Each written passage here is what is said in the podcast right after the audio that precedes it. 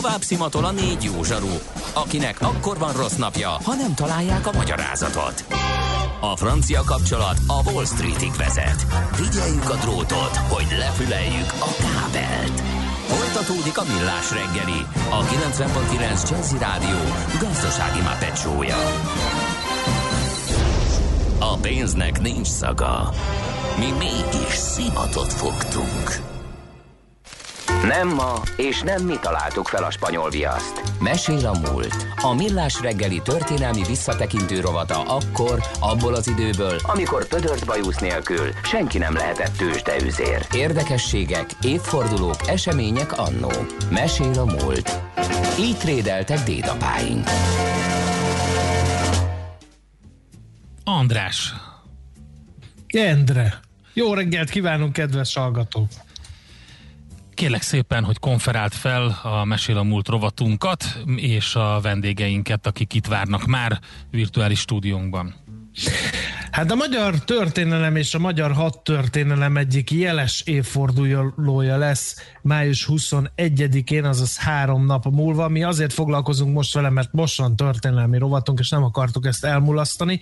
Egyébként a Magyar Honvédelem napja is egyben egy dicsőséges győzelem, amikor 1849 május 21-én sikerült visszafoglalni Budavárát az osztrákoktól.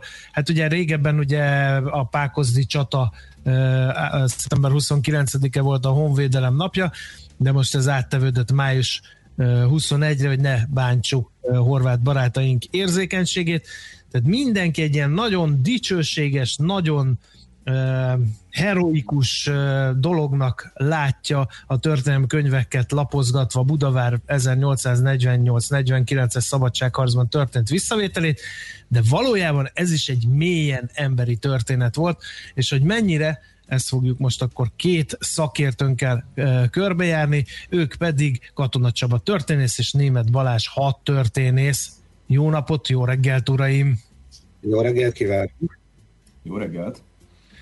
No, hát én mindjárt kettő dolgot is tudok, ami, ami mm, így valamennyire belopta magát a köztudatba, de nem nagyon tárgyalták ezt ki korábban nagy nyilvánosság előtt. Mi erre tegyünk most egy kísérletet. Az egyik, hogy magától értetődő célpont volt-e 1849 májusában, hogy akkor Buda legyen a, a következő hadicselekménynek a, a fókuszában. Ez azért fontos, mert hogy vannak olyan elméletek, hogyha akkor hagyjuk Budát későbbre, akkor talán nem így alakul az egész szabadságharc. Most tudom, hogy két történész embernek nagyon hülyeség volt ezt feltenni, hogy mi lett volna, ha, de hát van egy ilyen közvélekedés, hogyha nem Budára koncentrálunk, hanem tovább űzzük az osztrákokat nyugat felé, meg Komáromnál még egyszer megpróbáljuk megverni őket, akkor talán jobban járunk. Kétségtelenül van egy ilyen vélekedés, és ugye az egy másodpercig nem lehet kérdés, hogy amennyiben nem Budának fordul a magyar sereg, akkor másképp alakul 48-49 történelme, hogy hogyan alakul, az megint egy teljesen másik dolog, ezt nyilván nem tudjuk megmondani. Ami biztos, hogy Komáromnál volt egy haditanács április végén 28-án, és itt volt egy elég komoly tanácskozás arra nézve, hogy most akkor mert mit, hogyan kéne folytatni a dicsőséges tavaszi hadjáratot, hogyan lehetne úgymond megkoronázni, és hát itt több álláspont küzdött egymással, és ezek az álláspontok mit voltak, azt gondolom, hogy ez Balázs egészen jól el tudja nekünk mondani, mert hogy egyebek mellett ezzel foglalkozott, és nagyon fontos dolog az is természetesen, csak egy picit megelőlegezzem, hogy a döntésben nem csak katonai, hanem politikai szempontok is belejátszottak, mert ezek a dolgok ugye így összefüggenek egymással. Hát hogy is volt ez a dolog? Hát igazából ez egy jó kérdés, hogy mi lett volna, ha nem Buda felé fordulunk. Valószínűleg egyébként kaptunk volna ott egy zakót az osztrákoktól, hiszen hiszen az úgynevezett hadászati alapvonaluk egyre rövidebb lett, magyarul közelebb kerültek ahhoz a ponthoz, ahonnan ők a hadseregüknek az utánpótlását kapják és a kiegészítésüket kapják. Erősebb is volt egyébként az osztrák hadsereg, a magyar hadsereg pedig azért a tavaszi hadjáratnak így a vége felé már kifáradt, tehát erőteljesen elfogytak a készletek, lerongyolódtak a katonák, kifáradtak. A szabadságharc eldöntésével kapcsolatosan azért azt, azt azért érdemes kiemelni, hogy igazából nem a budai kérdés döntött el, hanem az oroszoknak a bejövetele. És ugye az már eldőlt Komárom után, hogy ők be fognak jönni, tehát igazából azt gondolom, hogy még egy, egy sikeres nyugat-magyarországi hadjárat az meghosszabbította volna a háborút valószínűleg, de egyébként a végkimenetelen vajni keveset változtatott volna. A másik fontos politikai esemény, ami meghatározta azt, hogy hogyan tud befejeződni ez a szabadságharc, az ugye az április 14-i trónfosztás volt, amely teljes mértékben elvágta a lehetőséget az udvar és a, és a, a magyar kormány, frissen alakult magyar kormány között a tárgyalási lehetőségek szempontjából. Tehát onnantól nem nagyon lehetett már azt mondani, hogy na, létszik, kössünk békét. Ugye szegény Habsburgokat, illetve nem szegényeket, de Habsburgokat trónfosztottuk, onnantól vége a játéknak, nincs tárgyalási alap. Egyébként Igen, volt ez a bizonyos komáromi haditanács, bocsássatok meg, Igen. itt nagy vita volt a célpontot illetően? Tehát maguk az érintettek, akiknek a kezében a döntés volt, mennyit vitatkoztak azon, hogy akkor irány Buda? Hát amennyire tudjuk egyébként komoly vita volt, de azt is tudjuk, hogy, hogy azért ne felejtsük el, hogy mindenki alapvetően jó hangulatban volt. Tehát ugye Görgeinek és Kossuthnak a kapcsolata az a, az a április 7-i haditanácson volt a legjobb, amikor Isaszeg után összeülnek, pertutisznak, és összevariznak, és ugye 26-áig ez egy, ez egy érinthetetlen kapcsolat volt, hiszen jöttek a győzelmek. Tehát igazából azt gondolom, hogy, hogy Klapka javaslatára Görgei maga az, aki egyébként Kossuthnak enged, és azt mondja, hogy akkor foglaljuk vissza a politikai központot. Egyébként se túl jó, hogy ott van az osztrák, meg ott van a Lánchíd, azért problémás az, hogy a, hogy a, a, a Nagyváradról és Debrecenből irányítjuk továbbra is az országot. Tehát azt érdemes az ország középpontjába hozni. Volt vita, de Görgei itt, itt rugalmasabb volt. Meg ugye Klapka is beszállt Kossuth érvei mellett, és azért ne felejtsük el, hogy szólt a katonai érvek is Budavár bevétele mellett. Például a kokáért a magyar seregek úgy érkeztek oda, hogy ez egy nehezen védhető, az ostromnak ellenállni nem tudó vár. Ez egy más kérdés, hogy Heinrich von Henzi pedig tett érte, hogy ez ne így legyen, de nem véletlenül tartott hosszabb ideig, relatíve hosszabb ideig ez az ostrom. De hát a katonai érvek mellett szólt az is, hogy annyiben Buda magyar kézen van, ugye Péter várattól Komáromig hajózható a Duna, ami azért katonai logisztikát tekintve korán sem mindegy, hogy itt tudjuk használni a folyót, vagy nem. Úgyhogy alapvetően, ha nem is lehet azt mondani, hogy rossz hangulatban, sőt, tényleg nem rossz hangulatban, mert ugye a sikerek után voltunk, de minden esetre éles vita volt, viszont minek után eldőlt, hogy Budavár lesz a cél, innentől kezdve nem volt kérdés, tehát a magyar seregek elindultak, és elég jelentős fölénybe voltak, azt rögtön hozzá kell tenni, Szóval nyilván semmi meglepő nincsen abban, hogy úgymond a mezei hadak azok létszámfölén tudnak kialakítani a várba szorult védőkkel szembe, és aztán ilyen értelemben persze egyenlőtlen erők között indult meg a küzdelem, hát a várban mintegy 5000 fő volt, a miénk meg 30 ezer körül voltak, de azért ezt a várat Henry von Henzi elég rendesen megerősítette, úgyhogy nagyon hamar kiderült, hogy komoly védekezésre készült föl, és annak ellenére, hogy Görgei levélben szólította föl, hogy adja meg magát, Henry Henzi egyértelművé tette, hogy egy tapottat sem hajlandó mozdulni a várból, és készen áll az ostromra, meg fogja vívni ezt a harcot, és meg is vívta, mint az közismert. Katonai szempontból hogy álltak a felek az ostromnál? Mennyire voltak elsőrangúak a, azok a csapatok, amelyek a várba szorultak, és ugye elhangzott az, hogy a tavaszi hadjárat után azért romlott a magyar erőknek a harcértéke is, de mennyire voltak uh, harckészek, korszerűen felszereltek és lelkesek a honvédeink? Hát nézzük először meg az ellenséget, én azt javaslom, tehát hogy a, milyen csapatok védték a, a várat. Ugye itt van kettő határőr zászlóajunk, ezek nagyon jó katonák, ezek tényleg nagyon, nagyon jó, jól felkészült és, és nélkülözéshez szokott katonák. Van azon kívül kettő darab galíciai ukrán kiegészítésű gyalogzászlójunk, még vannak még dragonyosaink is, van 100 dragonyosunk, meg olyan 93 darab lövegünk is van, plusz még van egyébként egy rakás lövegcső, ami nincsen lövegtalpra helyezve, tehát igazából azok az ostromban nem tudnak részt venni. Az osztrák csapatokhoz képest nagyjából ötszörös volt egyébként a, a magyar erőfölény. Lövegekből jóval több volt, 142 darab lövegünk volt, de ezek viszont, amikor megérkezünk május 4-5-e környékén, akkor ezek, ezek állásba mennek, de igazából használhatatlanok, mert ezek úgynevezett tábori lövegek, tehát kiskaliberű ágyuk, amelyeket mezei csatákban szoktak használni. A ostromlövegekkel nem rendelkezik akkor még a sereg.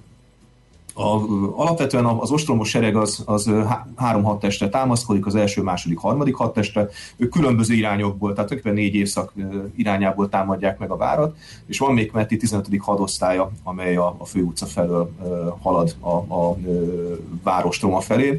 Nagyjából ez az ötszörös túlerő egyébként, amivel rendelkeztünk, ez, ez, egy, ez egy nagyon jó kiképzett, és tehát akkora már kiképzett és tapasztalt csapatokból álló haderő volt. Két dolog merül fel még az ostrom kapcsán. Az egyik a Henci féle bombázás, hogy ott arra miért volt szükség, az nyilván egy kicsit így hergel ilyenkor az ostromló sereget, ami hát egy kétesélyes ostromnál nem túl jó men a védők számára. A másik pedig, hogy az, azért elterjedt az, hogy hogy a várva szorult védős seregek közül lehettek olyanok a legénységi állományban, akik szimpatizáltak a magyar eszmével, olaszok, lengyelek, stb. Felmerült az is, hogy esetleg azért esett el a, a budai vár 1849. május 21-én, mert hogy átálltak csapatok. Hát amennyire tudni lehet, a várbeli katonák hülyek maradtak a katonai esküjükhöz. Tehát volt talán magyar oldalról egy ilyen remény, hogy majd szimpatizálni fognak velünk, meg ha az emlékezetem nem csal, akkor néhány katona ellen talán eljárás is indult, de, de ezeket felmentették. Tehát alapvetően a várvédők ők kitartottak amellett, amire ugye ígéretet tettek, miszerint utolsó leheletükig vagy feladásig védelmezik a várat, úgyhogy ilyen értelemben nem érheti szó a katonai becsületet a várvédők részéről. De azért ne felejtsük el, hogy ugye a történelmet nem tudjuk úgy leírni, hogy a jó tündék és a gonosz orkok harca, adjuk meg a tiszteletet a várvédőknek is. Ami Pest bombázását illeti, ugye Görgei és Henci levélváltásából az is kiderült, hogy Görgei egyértelművé tette, hogy Pest bombázása esetén a legsúlyosabb megtorlással kell számolni a Hencinek. Henci meg azt tette egyértelművé, hogy nem fog elzárkózni ettől a lehetőségtől sem, ha az indokolt. Ugye itt azt szokott elhangzani, hogy katonailag semmi nem szólt amellett, hogy Pestet lőjék, de hát amennyire a fennmaradt forrásokból lehet tudni, egyfelől lehetett tüzeket látni onnan, persze nagyon nehéz megmondani, hogy itt pontosan miről van szó, meg elterelő áltámadásokat is indítottak Pest felől, tehát hogyha nagyon szigorúan vesszük, azért Hencének volt némi nemű indoka, hogy lőjön. Az megint egy más kérdés, hogy ezek a lövések barbárpusztítást végeztek ugye Pesten, amit azért elég nehezen fog bárki is megbocsájtani Henry von Hencének így utólag is, és hát nyilván ő sem mindig a szándéka szerint járt el, mert közismert történet telibe lőtte a Testi, Pesti Német Színházat, az meg nem tartozott a célpontok közé, de hát ugye nem lehet annyira pontosan célozni ilyen körülmények között, meg ilyen hadászati és harcászati eszközökkel, mint amik rendelkezésre állnak. Következésképpen nem lehet annyival elintézni, hogy Henry Henci az ördögtől való gondolat miatt lőtt csak, de tény, ami tény, hogy ez a pusztítás a mai napig meghatározza az ő megítélését. Uraim, én azt javaslom, hogy egy picit azért rekesszük be ezt a beszélgetést, mert ezt órákig tudnám hallgatni, viszont ha jól tudom, ezeket a sztorikat filmre vettétek, és az megtekinthető, csatlakozott hozzátok még két kollégátok is, és bejártátok a helyszíneket, és ott beszélgettetek erről. Igen, az elmúlt hetetek, heteket, napokat azzal töltöttük, hogy a filmet szerkezgettük és rakosgattuk össze. Igazából ez egy ilyen régi vágy volt, már Csabával régen beszélgettünk arról, hogy, hogy az Austerlitz és, és Königréci túráinknak hasonlatosan szeretnénk egy ilyen helyszínre vetített történelmet rögzíteni. Úgyhogy ez egy jó kis projekt volt egyébként, nagyon jól éreztük magunkat, a budapesti sorozók azok még mindig nagyon jók, úgyhogy azt mondhatjuk, hogy, hogy maximálisan kiélveztük a lehetőséget. Hol lehet a látni? Három, Három részben készült el, a Hat Történelem Tanszék nevezetű Facebook oldalon, Hat Történelem Tanszék Military History Department néven fut ez a Facebook oldal, ez a NKR HHK hat történet tanszékének a Facebook oldal, és itt osztjuk meg a filmeket. Ugye tegnap jelent meg a második része ennek a filmnek, és 21-én jön majd a záró rész, tehát nem négy részes, hanem három részes lesz. Ez a záró rész talán ö, ö, azt mondhatjuk, hogy a, a, a, az egész kulminációját, az ostomnak a kulminációját 21-ének az eseményeit fogja nagyon hülyen bemutatni, reményeink szerint. Azt megragadnám Katona Csabának azt a mondatát, hogy annyira pontosan nem lehet lőni, mert én úgy tudom, hogy német Balázs elég pontosan tud lőni, 19. századi lövő világbajnok. Ez mit jelent? Azonnal szeretném tudni. Hát, ahogy így mondtad, ugye az olyan, hogy a 19. században születtem volna, és akkor nyertem volna, de nem vagyok még olyan idős, bár azért már őszül a hajam. A, ez azt jelenti, hogy van úgynevezett történelmi lövészeti, sportlövészeti ág Magyarországon, és egyébként a világ számos országában. Előtöltő fegyverekkel versenyzünk. A szabályok nagyjából ugyanazok, mint az olimpiai lövészetben tulajdonképpen bizonyos tekintetben a lőlapok mérete, és ugyanaz csak régi fegyvereket használunk, és ennek van világbajnoksága, Európa bajnoksága, világkupája, Európa kupája, és, és hát egyszer úgy dobta a sors, de kettőször dobta úgy a sors, hogy én állhattam a csapattársaimmal a dobogónak a legfelső fokán. Hát ezt külön gratulálunk ezeken a történelmi hadipuskával? Mutassak egyet? Igen, ha, ha, légy szíves. Aki tudja, az a stream nézze meg a millásregeli.hu oldalon, vagy a Twitch csatornánkon, mert ej, ha! Az igen. És hogy Ez szal... milyen márkájú ez puska? Ez egy osztrák fegyvergyárban készült, ez 1842-ben készült ez a puska, és hát valószínűleg részletett a szabadságharcba, a forradalmi szabadságharcba, vagy pedig a másik hadművelet területen az itáliai hadszintéren harcolhatott Ez egy úgynevezett Jägerstützen, vagyis ez egy, egy katonai mesterlövész vadászpuska. Előtöltős, uh-huh. úgyhogy innen a csőtorkolat felől teszed bele a, és próbál a kamerának valahogy oda varázsolni. Csodálatos, igen. Innen töltjük bele a lőport, meg a lövedéket, és aztán gyutacsal indítjuk. Ha mutatok egy töltényt, ilyen egy, ilyen egy töltény hozzá. Aha, tehát egy ilyen, úgy néz ki, mint egy szaloncukor körülbelül, csak az Aha, és egyébként foggal is nyitott ki, még, még meg is kóstolod közben a lőpornak a finom salétromos sós ízét. Igen. Hát ezt, ezt no, meg most, hogy Endre nézni, kíváncsiságát is kielégítettük, zárjuk le ezt a budai ostromot magával, a, magával az ostrommal, hogy ez mennyire volt véres, mert ugye mindig azt szoktuk mondani, hogy városrom, és akkor a filmélményeinkből indulunk ki, vagy éppen meghalljuk azt, hogy pákozdi csata, és akkor egy ilyen hatalmas vérszivattyút vizionálnak a, a, az emberek. Mekkora, mennyire volt ez nehéz és véres ostrom Buda visszavívása?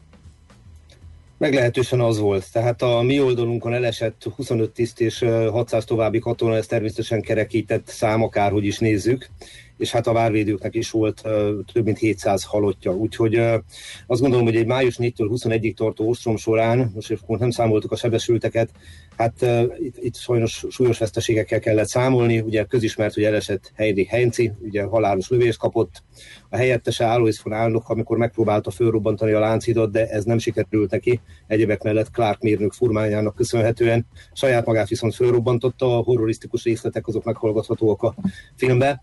Tehát alapvetően súlyos veszteségek voltak mindkét oldalon, de ezzel együtt azt gondolom, hogy nem ok nélkül gondolunk, hogy május 21-ére, hogy mégiscsak a Magyar Katonai Dicsőség egyik kiemelkedő napja, és hát a film kapcsán csak még egy dolgot hadd tegyek hozzá, hogy tényleg nagy köszönettel tartozunk Herman Robertnek, a Magyar Történelmi Társulat elnökének, aki ugye mégiscsak 48-49 történetére a egyik legkiválóbb ismerője Magyarországon, de jó esélye a legkiválóbb, és ő gondolkodás nélkül a rendelkezésünkre állt, segítségünkre volt az óravillánál, gyakorlatilag egyetlen szép, kerek, majdnem egy órás mondatban olyan dolgokat vázolt föl 48-49-ről, hogy csak így néztünk magunk elé.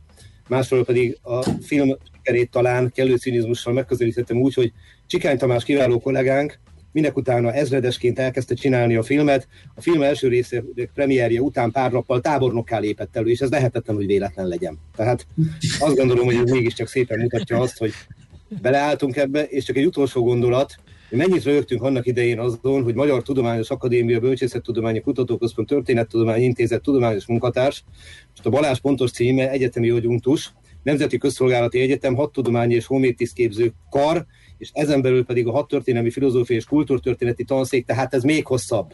Na tessék, a névjegykártyákra nem is fér rá. De legalább a vissza... De viszont ha visszahallgatják a hallgatók, akkor pontosan fogják tudni, melyik Facebook oldalon kell keresni ezt a filmet, és várjuk akkor a harmadik részt 21-én. Meg lehet nézni um, Budavár eleste 1849. május 21, ugye ez a dátum, ennek kapcsán 21-én jön ki a harmadik része ennek a filmnek, ahol budapesti helyszíneken jártak a történész urak, és és nagyjából felel elevenítették azt, hogy mi történt. Nagyon szépen köszönjük a beszélgetést, izgalmas Köszönjük volt. uraim a beszélgetést is, és a filmet is. Én már az első két részt láttam, nagyon-nagyon sokat tanultam belőle, úgyhogy aki egy kicsit is érdeklődik a hat történet, és ezen belül 1848-49-es szabadságharc hat története iránt annak kötelező darab, és akár végig is lehet járni, amit két mai vendégünk végigjárt útvonalat, mert, mert azért onnan nézve az eseményeket, onnan visszaemlékezve az eseményekre egész más a hangulat. Legközelebb Ez akkor... Így igaz, ha megszomjazunk útközben, nincs probléma. Uraim, legközelebb én a világbajnokságon szeretnék egy élő közvetítést Katona Csabától, mert azt szeretném látni, hogy ezekkel a régi muskétákkal, hogy hogy történik ez a világbajnokság. Nagyon érdekesnek tartom. 2022. augusztusában hosszú távlövészről töltő fegyveres világbajnokság lesz Magyarországon, ott ezer méterre lövünk ilyen fegyverekkel. Úgyhogy Csodálatos. Köszönjük szépen. Kérem. Köszönjük szépen. a speakernek, és jelezném, hogy ugye Balázs végig szokta harcolni az Austerlitz emlékcsatát, amit következetesen a történelmi ismereteket szem előtt tartva el szoktunk veszíteni, de 2018-ban a franciák valamit elrontottak, és véletlenül megnyertük, mint a Salzburgban, Topaka ellen a Salzburg csapatai. Erik Carpen szerepét nem vállalta föl Balázs, de határeset volt. Tehát... Napsz volt. Igen, de egyszer nyertünk. Nagyon szépen köszönjük, jó munkát nektek, szép napot! Köszönöm a figyelmet, uraim! Köszönjük, urak, egy élmény volt! Katona Csaba történésszel, német Balázs hat történésszel beszélgettünk.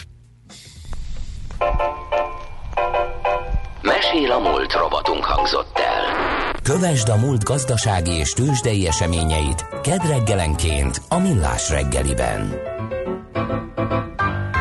Kősdei és pénzügyi hírek a 90.9 jazz az Equilor befektetési ZRT szakértőjétől. Equilor, 30 éve a befektetések szakértője. Varga Zoltán, szenyor elemző a vonalban. Szervusz, jó reggelt! Szervusz, üdvözlöm a kedves hallgatókat is. Mi a helyzet a béten? Hát mi? Hát az OTP viszi a hátán a kereskedést. Uh, ez így volt tegnap, illetve tegnap előtt. Ma azonban nem. De egyébként hát várható is volt, hiszen örült módon emelkedett tegnap a bankpapír árfolyama, amiben nyilván uh, szerepet játszott a kamatemelés belengetése is. Úgyhogy van egy kis pihenő, de én továbbra is optimista vagyok az OTP-vel kapcsolatban.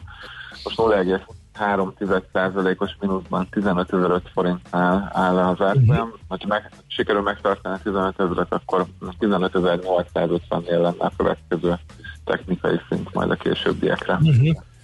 A többi blue chip? A, a többi az viszont felfelé korrigál a tegnapi negatív korrekciót követően most a MOL több mint fél százalékos emelkedéssel 2290 forinton, a Richter pedig 0,2%-os emelkedéssel 8410 forinton áll, illetve ne feledkezzünk meg a Magyar Telekomról sem közel 1%-os emelkedéssel 416 forinton.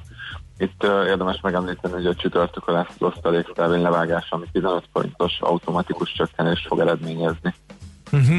Jelentett tegnap zárás után az állami nyomda. Uh, ennek kapcsán nézzük, hogy a, a közepes és a kis papírok hogyan állnak ma reggel nyitáskor. Az Opus 0,6%-os mínuszban 238 forinton áll, Masterplast 1,2%-os emelkedéssel 3490 forinton, illetve az állami nyomdát is mondom már is másfél százalékos pluszban 1355 forinton áll, tehát abszolút pozitív volt a befektetői reakció, bár technikailag nem annyira értelmezhetőek nyilván ezek a, a kis papírok mozgások.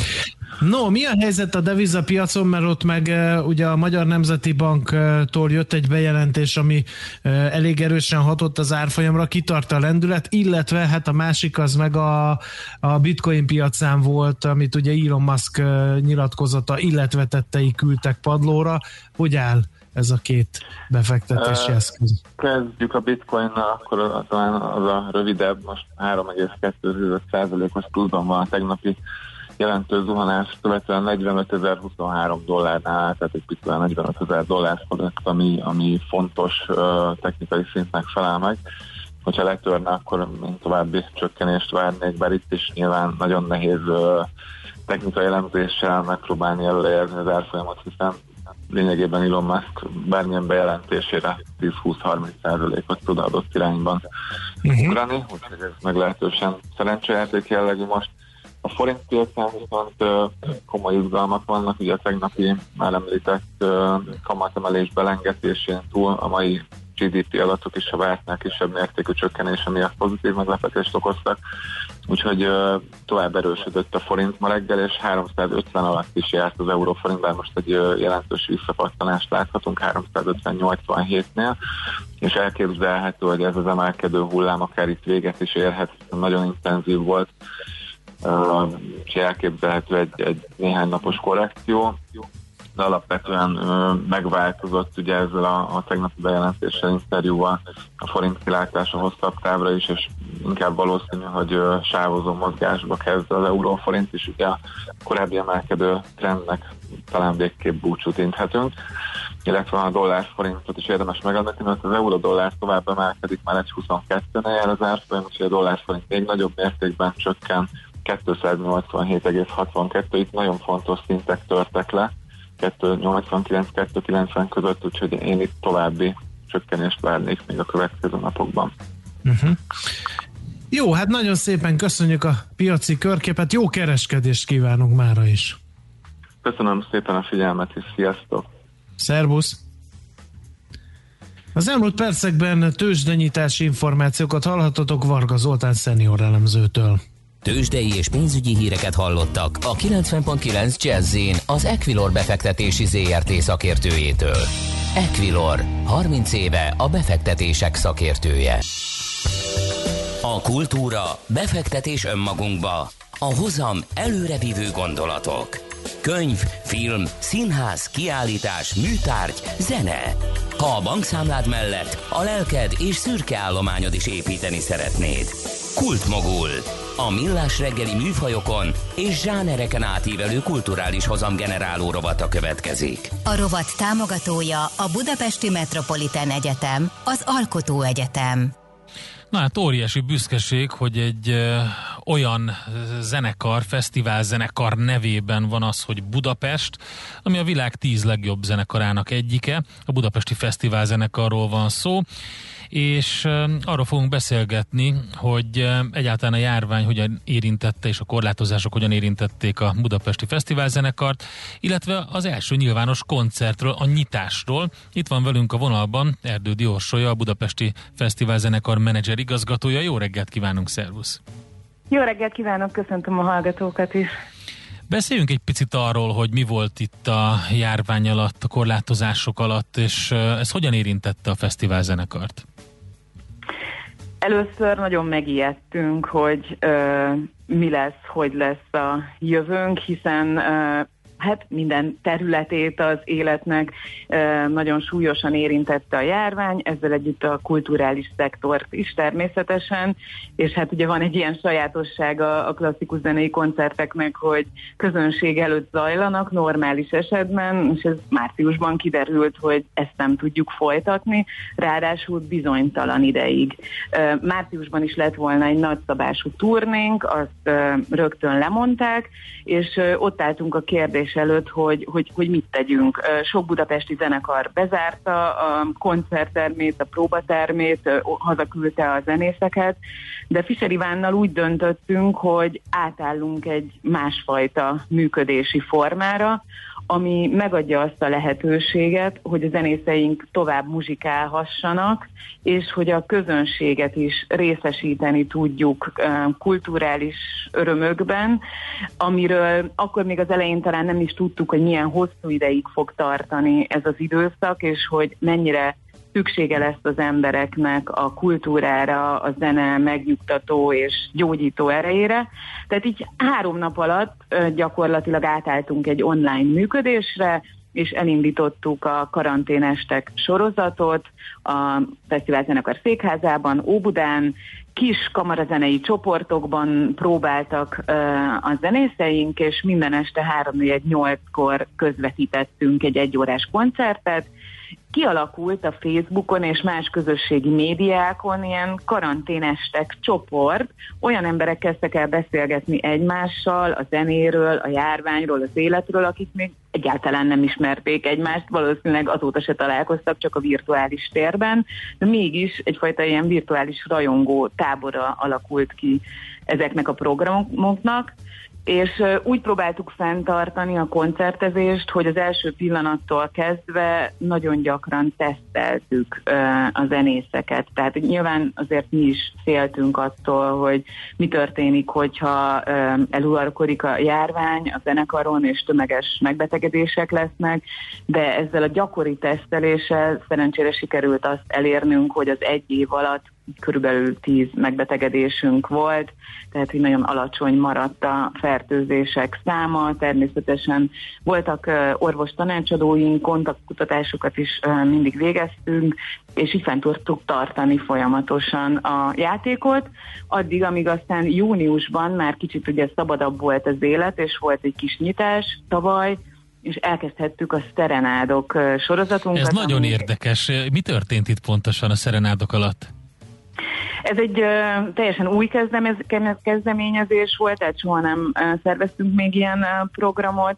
Uh, budapesti bérházak jelentkezhettek, akik meg szerették volna hívni a fesztiválzenekar egy csoportját.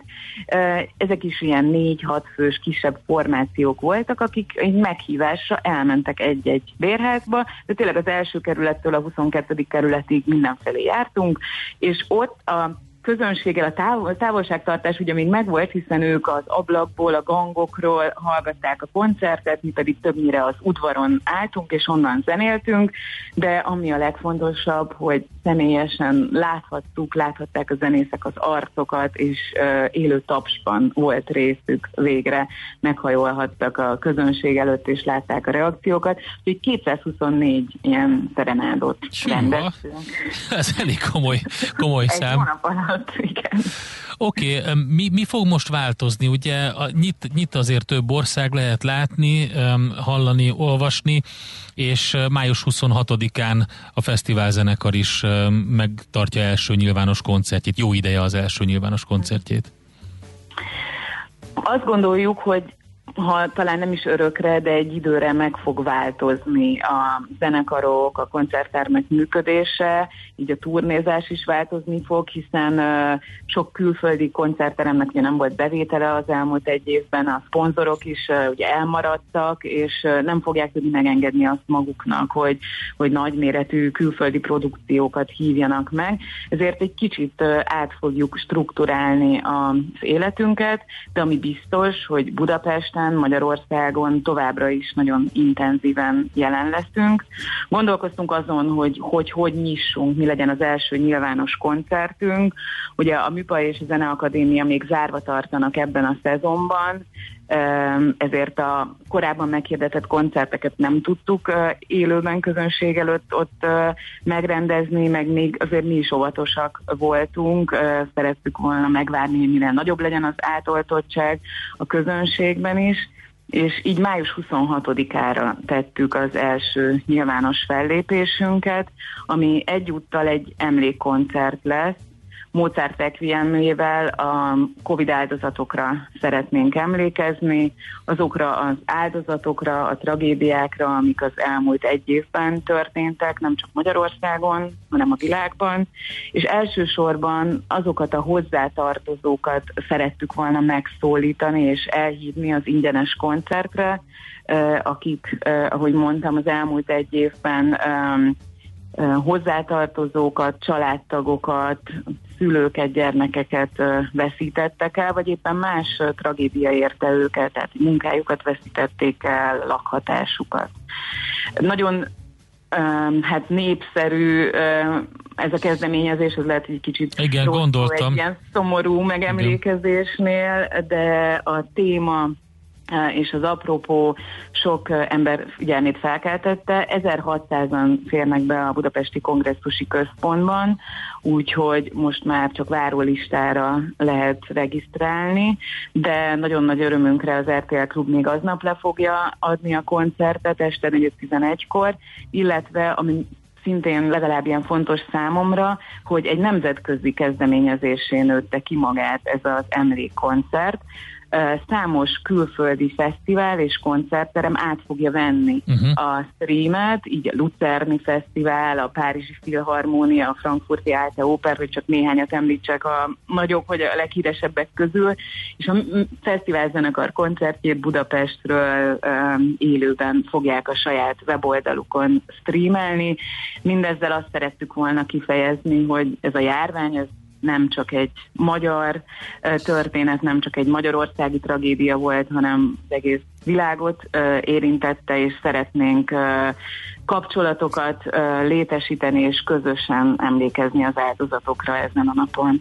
Aki nem látta volna az utcán, illetve a bérházakban zenélni a fesztivál zenekar művészeit, az ma délután még utoljára láthatja őket, ugye egy teherautóról zenélnek az autósoknak, járókelőknek.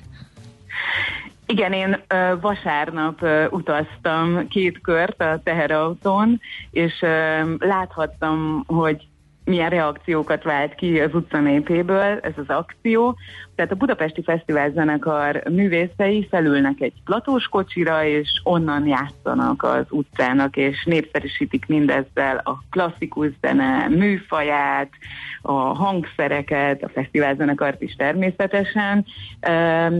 Nagyon sok videó készült, és nagy tapsot kaptunk, amerre jártunk, még a a stáposok, a szuposok is a Dunáról így lengezték az evezőiket, és úgy gratuláltak, hogy volt, amikor piros lámpánál örömtudálás volt a zene hallatán. Ma délután háromtól fogunk utoljára cirkálni Budapest utcáin, az új Lipotvárosban biztos, hogy több kört is fogunk tenni, például a Szent István Park körül, és arra kérünk mindenkit, hogy aki készít videót vagy fényképeket, oszta majd meg utána a fesztivál zenekar felületein ezeket az emlékeket. Szuper, hát annyi érdekesség van, hogy most már csak egy dolog fér bele az időnkbe, de azt látom, hogy a 2021-22-es évad az nagyon klassz lesz, de ezt a honlapotokon meg lehet nézni. Viszont egy dologról még beszél létszíves, hogy egy új koncertformát találtatok ki, amit picit talán ez a helyzet szült valamennyire?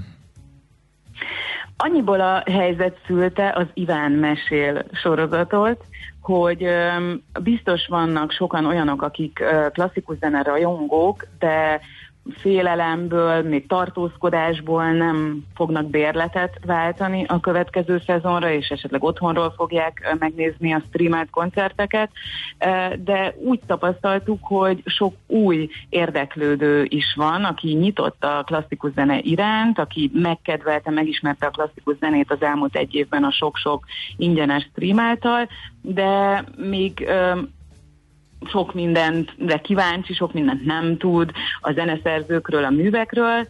Nekik is találtuk ki ezt a koncertformát, mert én azt gondolom, hogy a vágyfűeknek is nagyon érdekes lehet, amikor Fischer Iván megosztja a gondolatait egy-egy zeneszerzőről, egy-egy műről, és a színpadról mesél majd, tehát nekik ajánljuk a Fischer Iván mesél sorozatot, és egyébként június 12-én egy egész napos ingyenes családi rendezvényen az Aquincum Múzeumban például erre a sorozatra is vehetnek majd bérletet vagy jegyet az érdeklődők, de mindenkit szeretettel várunk oda, mert ott a fesztiválzenekar minden arcát bemutatjuk a népzenétől, a barokzenén át, a gyerekprogramokig, és ingyen lehet részt venni ezeken a koncerteken. Nagyon klassz, sok jó terv, nagyon sok jó program, és egy jó kis ilyen tavaszias érzés az, hogy nyit a fesztivál zenekar is. Köszönjük szépen, Orsi, nagyon jó munkát nektek, szép napot! Köszönöm szépen, köszönöm, sziasztok! Erdődi Orsolyával beszélgettünk, a Budapesti Fesztivál zenekar menedzser igazgatójával. Kultmogul. A millás reggeli műfajokon és zsánereken átívelő kulturális hozamgeneráló rovata hangzott el. Fektes be magadba, kulturálódj! A rovat támogatója a Budapesti Metropolitán Egyetem, az Alkotó Egyetem. András, nem maradt más hátra, mint előre, egyenesen a morgó szerdába, elfogyott az időnk. Úgyhogy köszönjük szépen egész napos kitartó figyelmeteket, mindenki vigyázzon magára, próbáljon vidoran hozzáállni a mai munkanaphoz, és akkor az hamarabb elröppen. Holnap reggel 6.30-kor pedig megint bemelegítünk a következő munkanapra, itt a 90.9 Jazzy Rádión a Millás reggeliben. Még nem láttam mennyire vigyorogni Mihálovics kollégát, mióta nézem a Millás tévét, pedig nem ma kezdtem. Hiába a történelmi fegyverek. Írta egy kedves hallgató. Köszönjük szépen! Sziasztok! Sziasztok! Hé, hey, te mit nézel? Nem tudtad?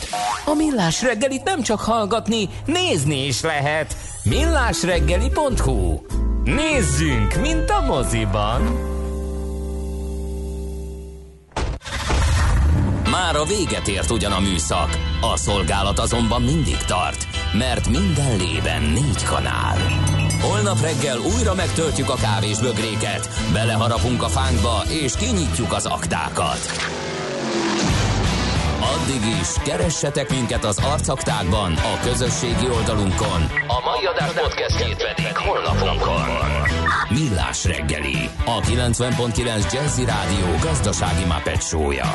Ha csak egy műsorra van időd idén, tégy róla, hogy ez legyen az. Csak egy dolog lenne még. Műsorunkban termék megjelenítést hallhattak.